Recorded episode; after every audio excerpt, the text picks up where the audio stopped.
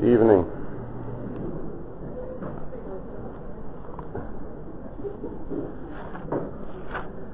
There's one advantage of coming to share tonight is that you can sit in an air-conditioned room. What we're going to try and do this evening is finish off the halachas of Bishul. We've spent many months on the halachas of Bishul. We'd like to try and get to the end of Bishul, and at the end, to round off the halachas of Bishul, we'll just run through a few practical examples, most of which we've discussed over the period of the shir, but we'll try just to quantify all and put it all together, the practical side of it. We'll finish off with a few practical applications of Hilchos Bishul. Just to do chazara of what we discussed in the previous shir. I know it was 4 weeks ago, but there was a Yom Tov in the middle, but hopefully people haven't completely forgotten, and it will be just a chazara. Keli Rishon, that's a pot which has been on the fire and had the food cooked inside it. Even if it's taken off the fire, the intensity of heat is such that any food, uncooked food that's placed inside this Keli Rishon will cook. So a Keli Rishon which has been taken off the fire has the ability to cook uncooked food. So therefore, to place in your pot of soup which you've taken off the fire some pepper, etc., anything like that, to reflavor it, to add water to it, cold water to add cold soup, etc., would be a problem, an Issa Bishul D'Oraisa of cooking the pepper, etc., or cooking the cold water or the cold soup. Keli Rishon cooks like as if it's on the fire. Therefore, one can't add into a Keli Rishon, as I said, you can't even add salt, even though salt is really considered something which is cooked. Most of our salt has been processed through a process of cooking, but since when it dissolves, it turns back into a liquid state. It dissolves completely into the liquid, it becomes part of the liquid. Salt is considered a liquid, so to place salt in your pot of soup which has come off the fire would be an issa of bishul achar bishul on a davar lach, which is cooled down, which is osur. So you can't put in anything which is uncooked. You couldn't add in your cold soup, you can't add in cold water, you can't add in any spices because they've not been cooked. You can't even add salt, because salt is something, even though it's been cooked, but it's considered a liquid because it dissolves, and therefore to add it in is cooking, re-cooking liquid which has cooled down.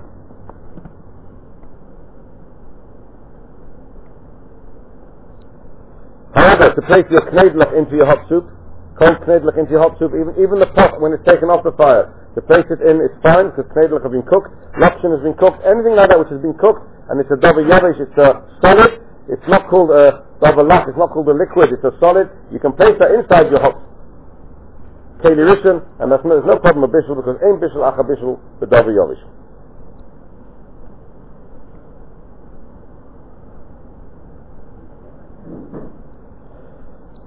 If, however, you are going to add enough cold water to your soup, or enough cold soup that the soup would cool down, that means you have a pot of soup, or let's talk about a cup of water. You have a cup of hot water, which is a Keli Rishon. It can't be a cup. A small pot of hot water, which is a Keli Rishon, and you want to pour in enough cold water just to make it lukewarm.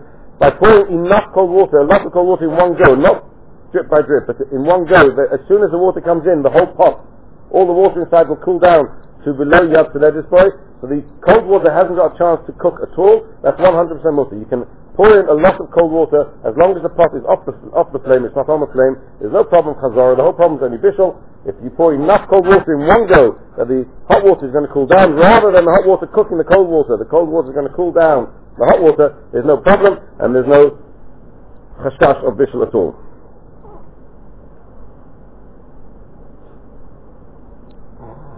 Pouring from a Keli Rishon into another Keli. So you've got this pot of hot water, you've got your urn, you're going to open the tap and let the water come out of the urn into a cup. And inside the cup you have different types of foods. There we discussed in the previous year, there's three shittas in the Rishonim, three opinions in the Rishonim, what level of heat and what level of cooking can be achieved through an irur Keli Rishon, from the water coming out of a Keli Rishon. And we discussed one shitter is, one opinion is that it'll cook as if you're putting the food inside the Keli Rishon. The second opinion was that it won't cook at all, like a Keli Sheni.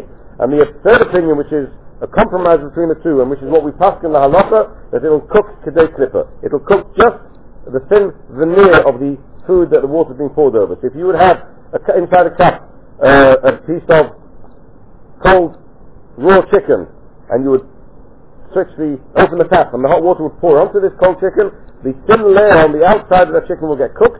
But it's called cooking, and therefore there's an Isser Bishul Min HaTorah. It won't cook right the way through the piece of chicken, but it'll cook the outer layer of the chicken, a clipper, a thin layer of chicken. So you've done the action of cooking, not through the whole piece of chicken, but enough to be considered an action of cooking and to be over the Isser of Bishul Min HaTorah. Whether this makes a difference, whether the power of cooking is to cook right the way through the whole article that you're trying to cook, or if it'll only cook the outside layer, is we discussed this to pour hot water onto a baby's bottle. You have a baby's bottle with inside it, you have milk. You then take the baby's bottle and you hold it underneath the hot tap where the water is pouring out of the Keli Rishon. Since the only ability of this water to cook is to cook a thin layer, that cooking will take place in the actual bottle itself. It will not have the ability to go through the bottle and cook the milk inside.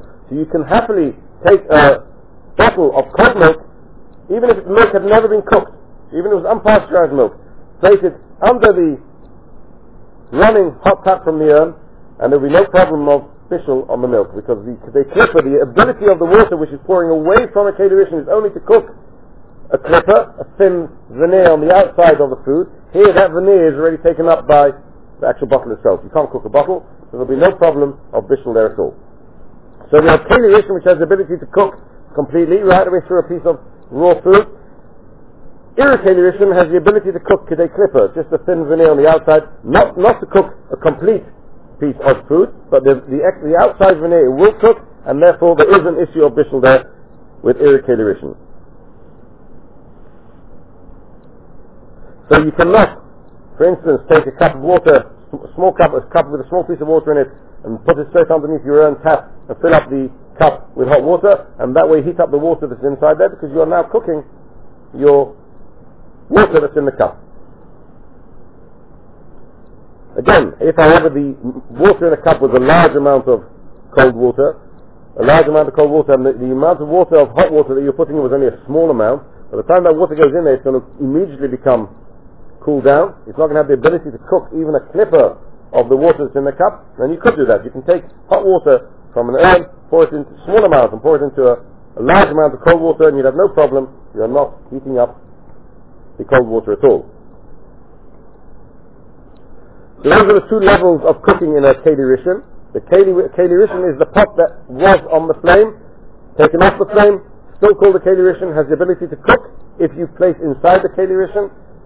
Ira Keli Rishon, if you're pouring away from the Keli Rishon, has the ability to cook a Kedei Klippa, the outside edge of the food, but it still has that power to cook, not completely through the piece of food, it has the ability to cook the outside piece of food. We then moved on last in the previous year to Keli Sheni. Keli Sheni would mean if you take this pot of soup off your flame and you pour it into a second pot. Since it's now moved into a second pot where the sides, the walls of the pot are cold, the soup as it enters into the second pot and stands in the second pot is going to automatically cool down slightly. The walls of the pot, which are not do not have the same intensity of heat as the Keli Rishon, which was actually on the fire, that's going to cool down the whole temperature within the soup, and therefore this soup doesn't have the same ability to cook as the Keli Rishon. So a Keli Sheni does not have the same ability to cook as a Keli Rishon has, by virtue of the fact that you've already moved it into a second pot. That pot was cold. The whole soup, the whole liquid, eventually is going to cool down as the edge of the heat has been taken off. Even if you can't put your finger in it, it will burn, but the intensity of heat isn't the same as in a Keli Rishon and doesn't have the same ability to cook. And we explained in the previous year that really a Keli Sheni doesn't have the ability to cook at all. But however, the Gemara does tell us that raw salt, if it's placed in a Keli Sheni, will become cooked. And we don't have uncooked salt, our salt is processed. But in the old days, just taking rock salt from the rock face and putting it in a Keli Sheni, the Gemara says that would cook. And from there we learn that there are some foods that will cook in a Keli Sheni. Those foods that go under the category of what we call Kalei Habishul, foods which are easy to cook. Now, the problem with this is that we don't know, as we discussed in the previous year, which foods are Kalei Habishul and which foods are not Kalei Habishul. The Shulchan Aruch discusses placing bread inside a Keli Sheni. Since we take on the halacha that yes bishul achar afiyah, once you bake something you can still cook it afterwards, The Shulchan Aruch says ideally you shouldn't place your bread into a Keli Sheni because we don't know which foods are considered Kalei Habishul. Maybe bread is considered Kalei Habishul, and when you place that bread inside your Keli Sheni, you're now cooking the bread. So because of that, we have a blanket rule: we don't put anything into a Keli Sheni except for what the Shulchan Aruch says Mefurish is Mutter, and that really goes under the category of three things. The Shulchan Aruch tells us that you can place water, cold water, in a Keli Sheni. Water will not cook in the Keli Sheni. Water is definitely not Kalei Habishul. So you can take a cup of water from your own. Once it's in the cup, it's a Keli Sheni. That cup does not have the ability to cook water. You can then take cold water, small amount of cold water from your tap, and add it to your hot water, and you'll find you've done no malacha or bishul at all. Keli Sheni cannot cook water. So too, Keli Sheni cannot cook oil. We know oil is not Kalei Habishul. Not that it's going to make much difference to most people. Most people don't put oil in their coffees, and there probably is oil in almost every other food that we buy nowadays, but at least coffee is still oil free. And the third item which the Shulchan Aruch says Mefurish is not Kalei Habishul, is tavlin, is spices. All spices are not called Kalei Habishul. Now even here, that's also not so clear. When we discuss spices in the time of Chazal, when the Gemara talks about spices, they weren't talking about the ground spices that we have nowadays. They were talking about sticks of spices, so cinnamon sticks, etc., and things like that. Whether the same halacha applies to ground spices is a big machlokes in the modern day poskim. Can you take ground pepper and just add it to your plate of soup, which is a Keli Sheni? Is a big machlokes in the poskim, and the poskim do try to move away from using spices even in a Keli Sheni. Yes, if you had a stick of cinnamon and you fancy cinnamon in your soup, you can take a stick of cinnamon and happily put it in, because that's clearly not Kalei Habishul. But ground spices, the poskim take on, will go under the category of Kalei Habishul. So really, in effect, what we've done is a Keli Sheni, we've ruled out from adding anything to a Keli Sheni, anything besides water and oil. Everything else is going to cook in a Keli Sheni. So if you then have your pot of soup and you transferred the soup to your plate, and that plate came to the table, you would not be allowed to add to that plate anything baked. You couldn't add your bread to it, you couldn't add your baked croutons, but you could add your fried croutons. The fried croutons are already considered cooked. They can even go into a Keli Rishon. You could add your knedlach, you could add your lopshen. Anything which is cooked can be placed into a Keli Rishon or a Keli Sheni. Uncooked, you couldn't add your spices to it. However, salt, since salt has already been cooked, even though we consider it a liquid because it dissolves within the soup. Since a liquid is a machlokes, whether a liquid is once been cooked and then cools down, is there bishul on recooking a liquid is a machlokes. We take on that we try not to recook cold liquids, but since it's a machlokes in a Keli Sheni, we are mekel and we allow you to add salt to a Keli Sheni, salt, sugar, etc., which is very important.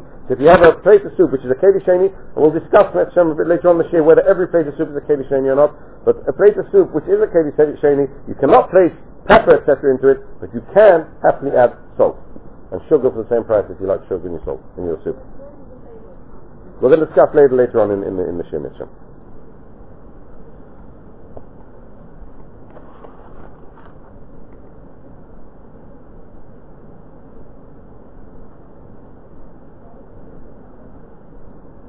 Of Keli Sheni, pouring from a Keli Sheni onto food has a din of a Keli Shlishi,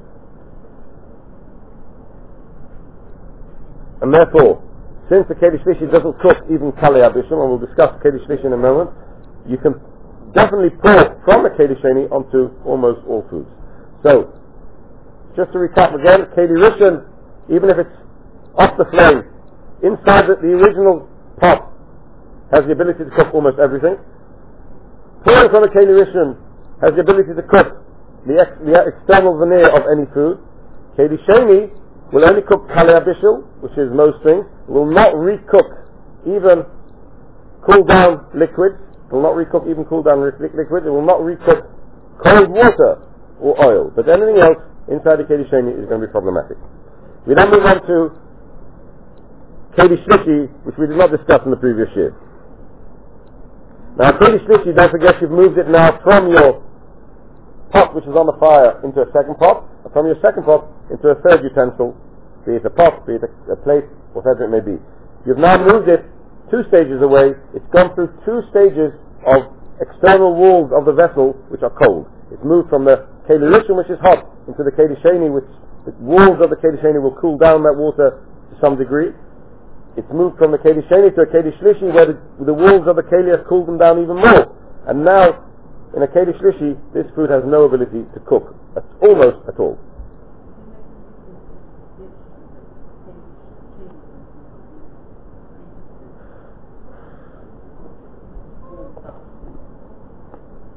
I don't know the answer to that, that's true.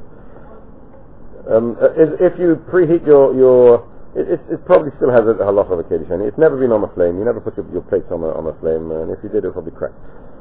So it's probably, compared to a Keli Rishon, it's far cooler. It's definitely far cooler. We're going to discuss a ladle in a few moments. We're going to discuss a ladle in a few moments.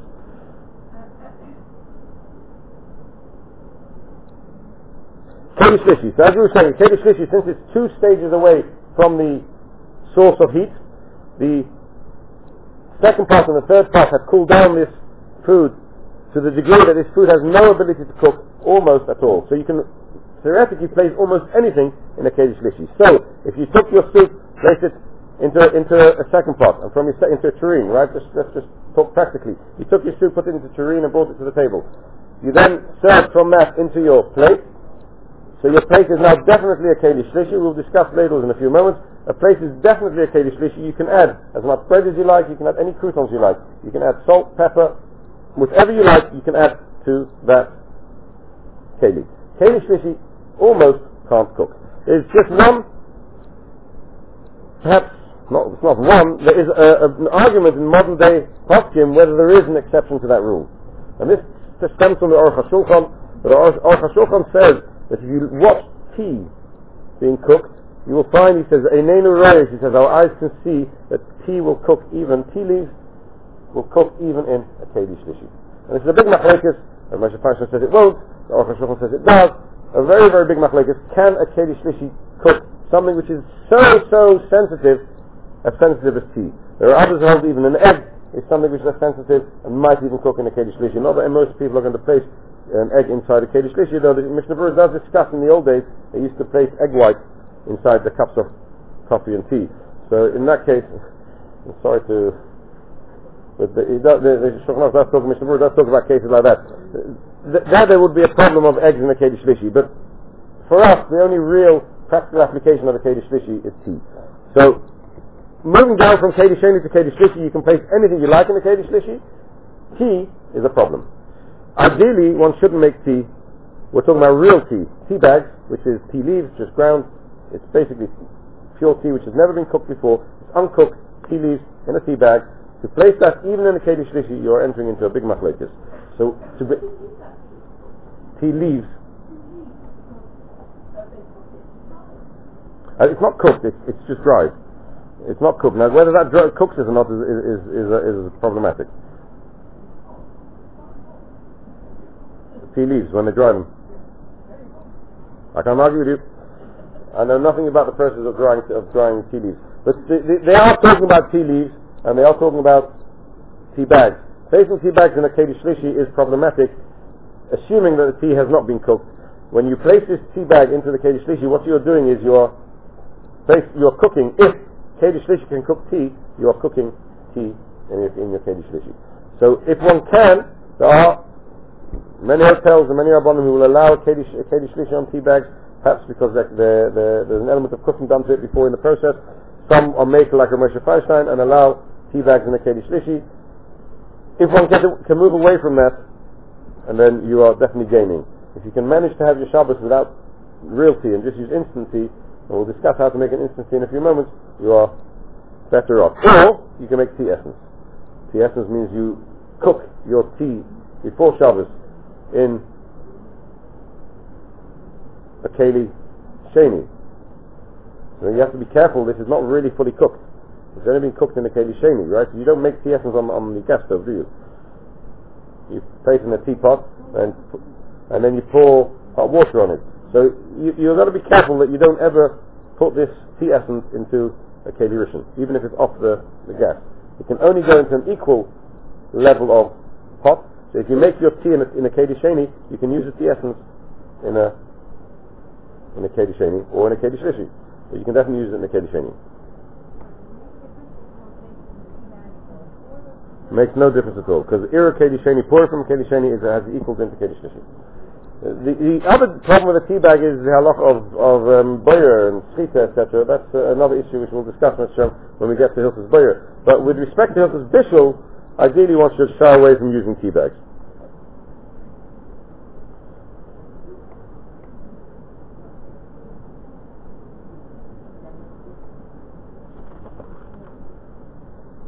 Instant tea has been cooked. You couldn't make an instant tea if you didn't go through the process of being cooked. Instant tea has definitely been cooked. Since it's been cooked, it gets the halacha of something which has been cooked. Even though when you place instant tea inside the hot water, it's going to dissolve. And as we said before with the salt, something which dissolves gets the halacha of the article it's dissolved into, so it'll be considered a davar lach. It will be considered a liquid which has cooled down and being recooked. But as we said with respect to salt, if you place salt, cooked salt, inside a Keli Sheni, is completely mutter. So to make an instant tea, you don't really need to go further than a Keli Sheni. You can put the tea in a Keli Sheni and pour from the Keli Rishon into the Keli Sheni. Sorry, let's get it over around. Take water from your Keli Rishon, pour it into a Keli Sheni, and put your instant tea into that. You then have done no malacha bishul at all, because instant tea has been cooked. It's now in a Keli Sheni. In a Keli Sheni, even if it dissolves, it cannot be recooked again. Milk is again pasteurized. We pasteurize our milk to almost 80 degrees. Our milk is considered cooked. You can add milk to a Keli Sheni even if it's cold. There's nothing wrong with adding cold milk once it's been cooked into a Keli Sheni. So even though we wouldn't add a Kalei Bishul, any other liquid which has not been cooked, into a Keli Sheni, but cooked milk you can add. Sugar is the same thing. Sugar has been processed, has been cooked, and even though it dissolves inside the liquid, it's still only a liquid which has once been cooked and then cooled down. A liquid which has once been cooked and cooled down can go into a Keli Sheni and will not cook, so therefore you can happily just use a Keli Sheni for your teas and coffees if you use instant tea. I don't know how it's made, and the assumption is that it probably isn't cooked. It's the same as tea bags. Whether it's as sensitive as tea to the degree that it will cook even in a Keli Shlishi, I don't know. I can only tell you what the Aruch HaShulchan said, and I'm afraid the herbal tea hadn't come out in his time.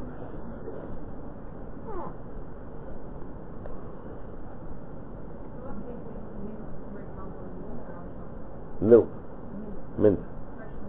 Well, you have that mint is an uncooked leaf, so it's probably very similar to cooking tea. We only know, the Aruch HaShulchan only talks about tea leaves. He doesn't talk about mint leaves. I can't answer. I don't know.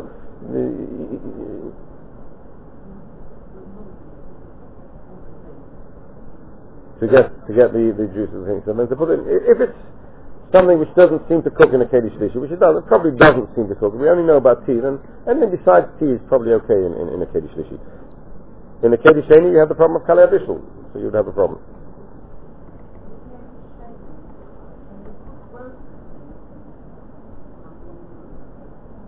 Roasted is what do you mean by roasted? On the fire, but it's not been cooked. They've not been cooked. No, it's not been in a liquid. Cooking means cooked in a liquid. Baking, roasting is outside of a liquid. Frying we consider cooking because it's fried in a liquid.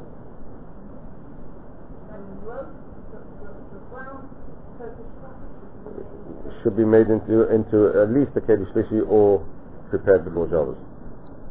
Unless in the process there's a process of cooking. I don't know how they process the Turkish coffee.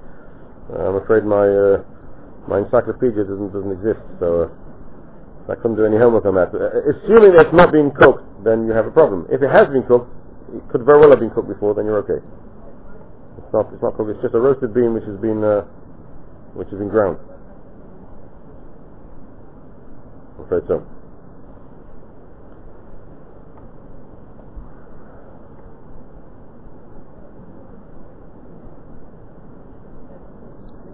Let's move on to ladles. Ladles is an enormous controversy going back already to the time of the Shulchan Aruch. A keli which you place inside the Keli Rishon. So you have your pot of soup and you're placing your ladle inside your Keli Rishon. Do we say that the intensity of heat of the Keli Rishon transfers to this Keli that's been placed inside the Keli Rishon? Now we're talking about Keli Rishon which is off the flame, not on the gas anymore. It's off the gas. You have taken the pot off the flame and you're now putting your Keli, for want of a Keli we'll talk about the ladle, inside your pot of soup. So it's gone inside the Keli Rishon. Do we say that the level of heat of a Keli Rishon transfers to this ladle, and this ladle now is considered a Keli Rishon? And when you then take the soup out and put it into your plate has only become a Keli Sheni? Or do we say no, at the end of the day it's a separate vessel, it's a separate Keli, and when you take your ladle in, you dip your ladle in, you take your soup out, your ladle is your Keli Sheni, and your soup is a Keli Shlishi.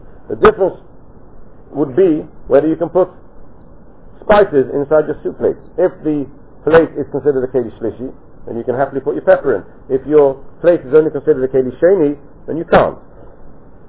It's an enormous machlokes in halacha, and the mother of Ram, Mr. Baruch Kotzim, says ideally one should be machmir, one should take on that is considered a Keli Rishon, and that's how we take on halacha, that the ladle inside is considered a Keli Rishon. However, there's two, on both sides of the spectrum, there's two pieces of information that you need to know. One is that if you leave the ladle inside for a long time, then everybody agrees it's called the Keli Rishon. There's no doubt about that. So if you're serving many, many people, and you've got your ladle inside the soup, in between serving you keep it in the soup, and it remains there for a period of time, your ladle is definitely considered a Keli Rishon, and your plate only a Keli Sheni. If, however, you are serving normally, you take your ladle in, dip ladle in the soup, serve the soup, and you're only serving a few small number of people, so your ladle is not inside that soup for a long period of time, then that's the big machlokes. So if it stays there for a long time, definitely Keli Rishon. If it stays there for a short time, ideally you should be machmir, and therefore you should not consider your plate a Keli Sheni when it comes to something which has never been cooked before at all. However, the Mishnah Berurah makes a compromise and says something which has been cooked before or even baked before, since the halacha of ein bishul achafi is a machlokes, and the halacha that ladle is considered a Keli Rishon is a chumrah, there you can be makel, says the Mishnah Berurah. So if you ladle your soup onto a plate, even though the ladle we consider the Keli Rishon, but with respect to things which have been baked, your plate is a Keli Shlishi. So you can happily add baked croutons to your plate if it's been ladled out of the pot. However, you have to be careful and you have to know that your ladle has not been in there for a long time. So most of us shy away from that because we're worried that perhaps we leave the ladle in for that bit long, that's a short amount of time, which is a little bit too long, and the intensity of heat has transferred to the ladle, and then my plate has become a Keli Shlishi. But halachically, pure, cold, calculated halacha, if you take a ladle and you serve one plate of soup, you can definitely assume that that plate is considered a Keli Shlishi only with respect to something which has been baked. So you can dip your challah in it, and you can put your croutons in it, etc. No, it makes no difference at all. No difference at all.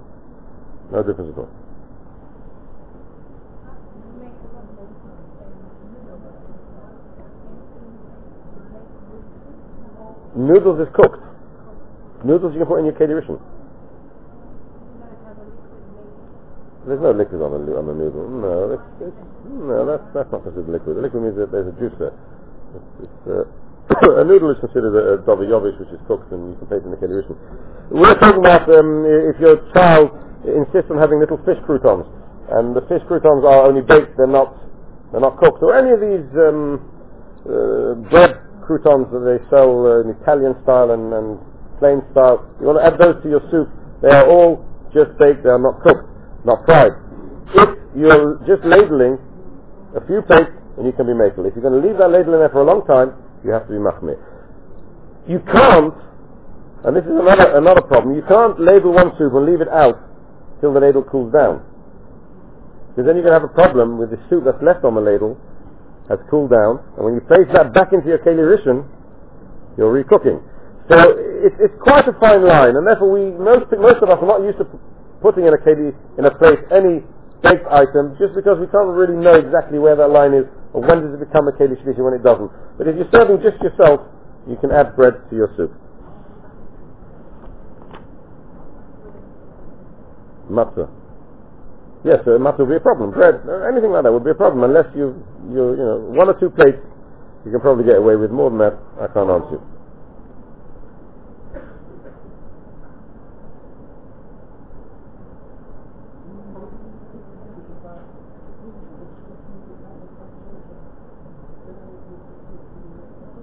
You can make it in a Kedisheni or Kedisheni, yeah. Whether it'll work in a Kedisheni, I don't know. I suppose it does. That's what they make for, isn't it? I suppose you're right. Next halacha, which is extremely applicable, is what we call a halacha of a davar gush. A davar gush is a solid which comes out of a pot, out of a keli rishon, and you move it over to a keli sheni, to a keli shlishi. Now, there's a fundamental difference between where a solid rests inside a plate and where a liquid. Where a liquid will spread right around the plate and has all the walls of the vessel that it's sitting in. Most of the liquid is now surrounded by a wall, and the walls will cool down that liquid. And therefore we say Keli Sheni doesn't have the same intensity of heat as a Keli Rishon, and Keli Shlishi even less so. When we're dealing with a solid, right, your cholent, assuming you have a good literature cholent, not an Ungarische one, not a soup cholent, but a solidified cholent, you then take your cholent and place it from your Keli Rishon into your plate. It's going to stand almost still, bang in the middle. So there's very little surface area of the keli which is touching your food, and therefore it doesn't have the ability to cool down to the same extent as liquids do. Therefore there's a big machlokes again in the early poskim, the Mefarshim on the Shulchan Aruch, is a solid placed in a keli sheni called a keli sheni, placed in a keli shlishi, is it called a keli shlishi, or does it always remain with the level of a keli rishon? And that's an extremely important halacha. So you have your cholent and you want to add salt to your cholent, or you want to add, well, salt is okay, you can add to your cholent. You want to add pepper to your cholent. You want to add salad, I don't know, cold vegetables to your cholent. You're now mixing uncooked food with food which is still considered a keli rishon. Here we enter into this problem. Is a davar gush considered a keli rishon, or is it considered a keli shlishi? Again, it's a big machlokes, and again the Mishnah Berurah says ideally one should be machneh. So again we come with the same compromise that we have with the ladle. Since it's a machlokes, so it's a chumrah, so when it comes to things which are totally uncooked, you have to be machneh. You have to be stringent. You cannot add to your cholent anything which has been uncooked. So you can't add pepper, and you can't add vegetables. I don't know what else people like to add to the cholent. Anything which is totally uncooked and never been cooked, liquid or solid, cannot be added to your solid food. Cholent is just an example. Hot chicken is the same thing. Any hot solid which you want to add something to which has been uncooked is also. To add something which has been cooked and has cooled down, a liquid which has been cooked and cooled down, etc., anything like that, something which has been baked once before, you want to add it to your cholent. Anything which has already gone through a process of cooking, and the reason why we don't allow you to add it to Keli Rishon is a Chumrah, because we hold Yesh Bishul Acha Bishul B'Dobalach, or Yesh Bishul Acha Afir, etc. Again, when it comes to your cholent, you can be makel. Not that you're going to add croutons to your cholent, but you never know nowadays.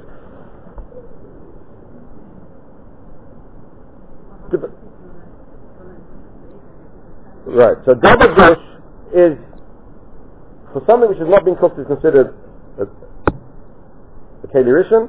For cooked items, is considered a Keli Shlishi, Keli Sheni, Keli Shlishi, whichever Keli it's in. The problem of placing salad on a plate. Now, let's just try and analyze what's going to happen if you place your salad on the plate. You're going to place your cholent on your plate, and you're going to place your salad on the other side of the plate. In most cases, that cholent and the salad are going to remain separate. It's just really we're too lazy to have a salad plate, and we're not really going to mix the two together. If you're going to actually take your salad and mix it in with the cholent, there's no doubt about it, that's also. You're just going to lie it on the plate, and you're worried that what may be a small piece might somehow or other get mixed in. That's a worry. It's a worry on the chumrah. So to make ourselves meshuggah not to have salad on the plate when there's cholent there, it's not really necessary. If you're definitely going to pile, if you're serving yeshiva bracha and you're going to pile this plate with cholent, and around the edges you're going to, just to entice him to have a little bit of a coleslaw, you're going to put a piece of coleslaw around the edge, then I advise you to give him a salad plate. He's not going to eat it anyway, so. But if you're talking about an average person who's going to have a normal portion of cholent, And on the other side of the plate, a normal portion of salad, there's no reason why the two should really mix. And therefore, there's no way. On the odd worry that it might mix, we're talking about a chumrah anyway, it's not clear-cut halacha. I don't really think one has to go and dirty and make your wife wash up an extra salad plate Motzei Shabbos. If you want a salad plate, you can have one, there's no issue.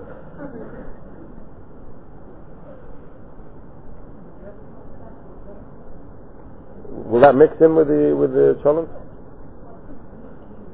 Salad dressing is not cooked. Definitely not. So make sure it doesn't leak in. If it's going to leak, the halakha is very simple. If you know it's going to mix, then you don't allow it. If the assumption is it's not going to mix, then you can have it there happily. Eventually, when the cholent cools down to under Yad Seleda's voice, then that's okay. Once we are talking about cholent moving from one plate to the other plate, remaining with the heat of Yad Seleda's. Yes, after a few minutes it will cool down. And then you can mix your pepper with it with pleasure. But up until it's cooled down under Yad Seleda's voice, it's considered a Kederishin L'Chumrah.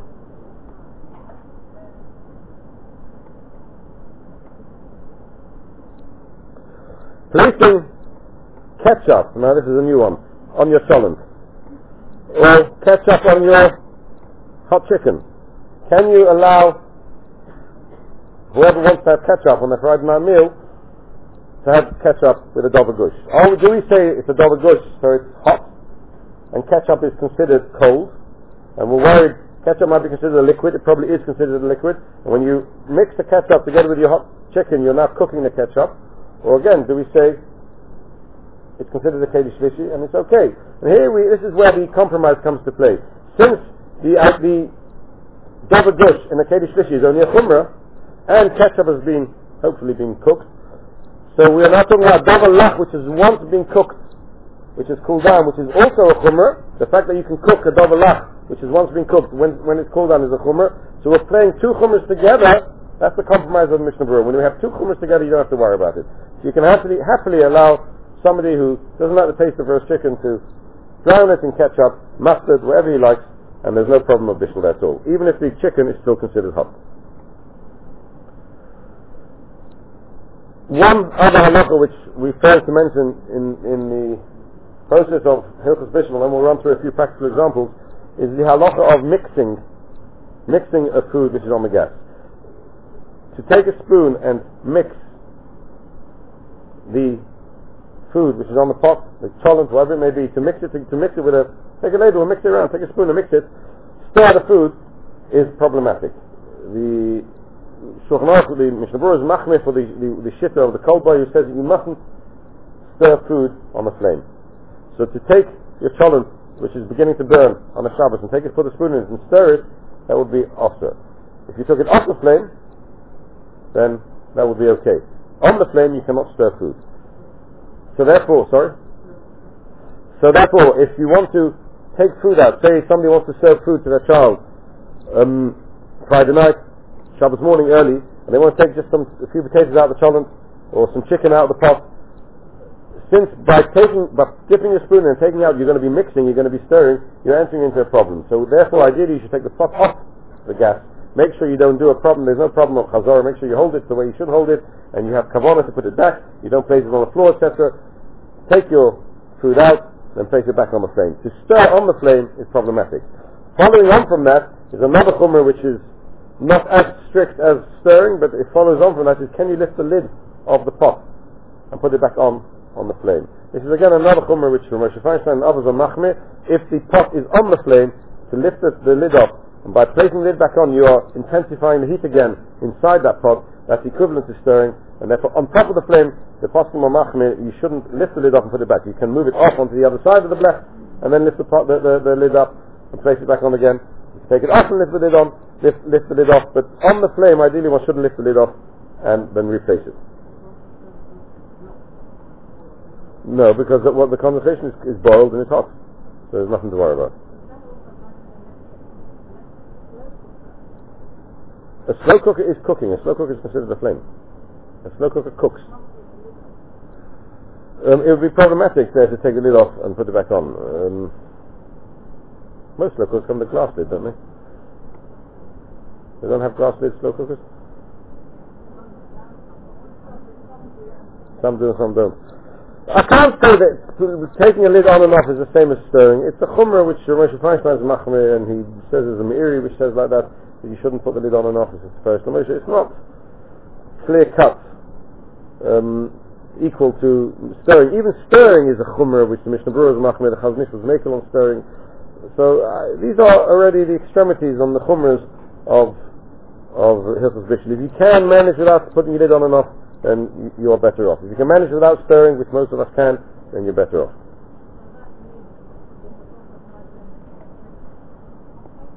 No, well, on a hot plate there's no cooking. A hot plate is not considered really cooking. It's just a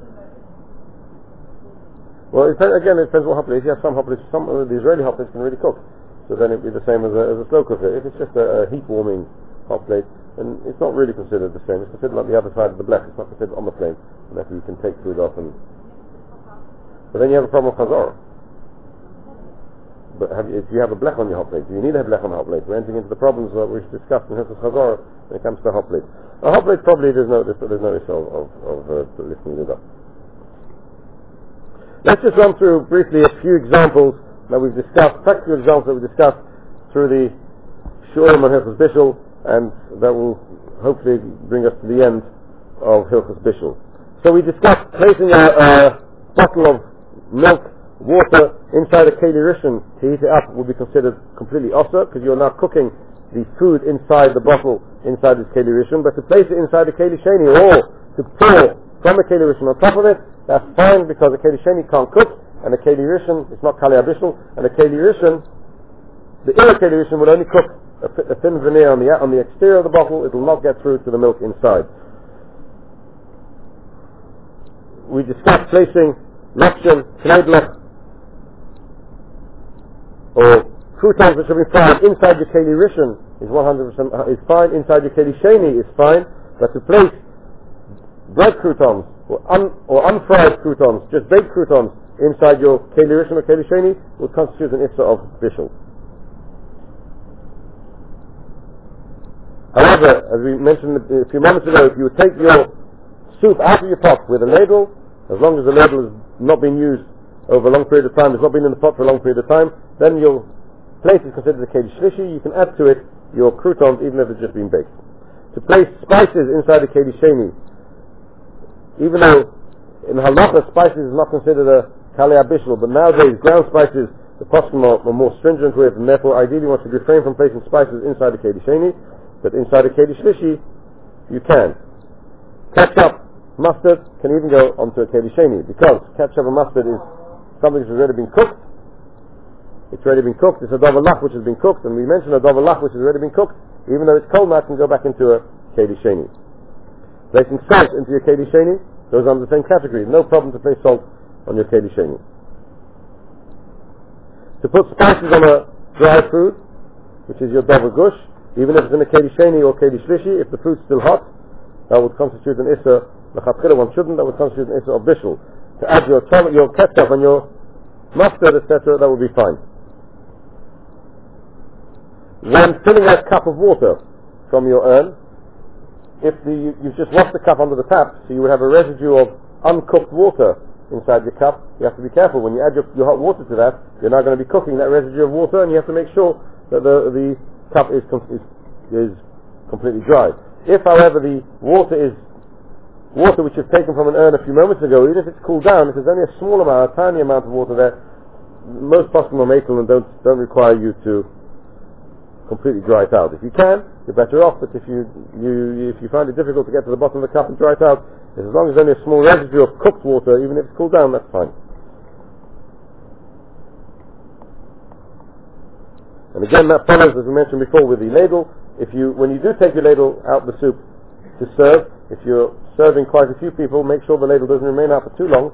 If it remains out for too long, and too long doesn't mean very long, just 10-15 seconds, the liquid, the soup on the ladle is going to cool down, and when you put that ladle back into your cholent, you're reheating into your soup, which is a keli rishon. You're reheating liquid on your ladle in a keli rishon, and that would be a problem.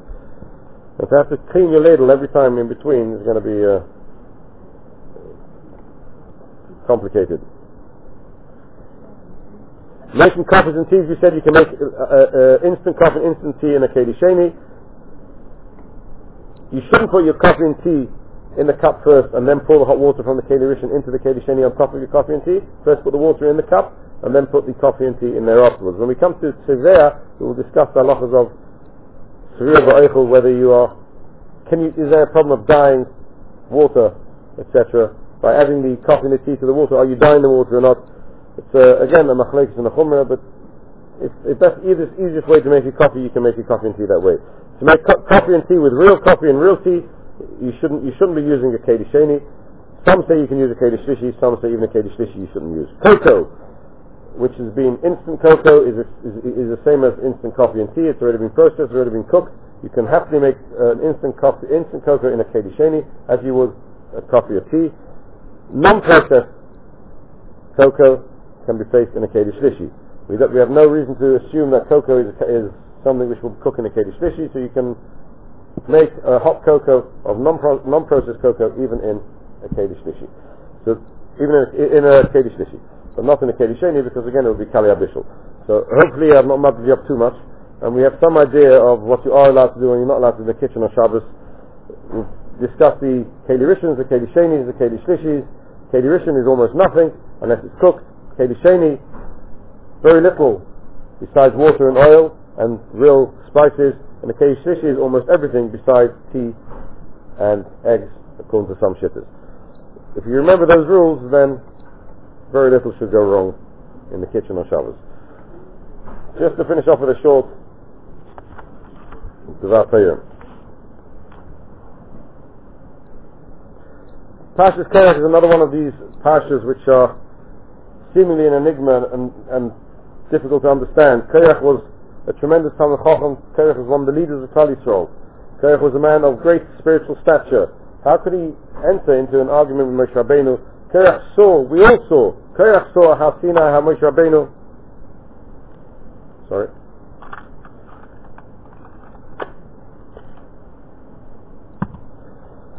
and we all saw how Sinai, how Moshe Rabbeinu was entered into the clouds, through the clouds, right to the top, right to where the Shekhinah was.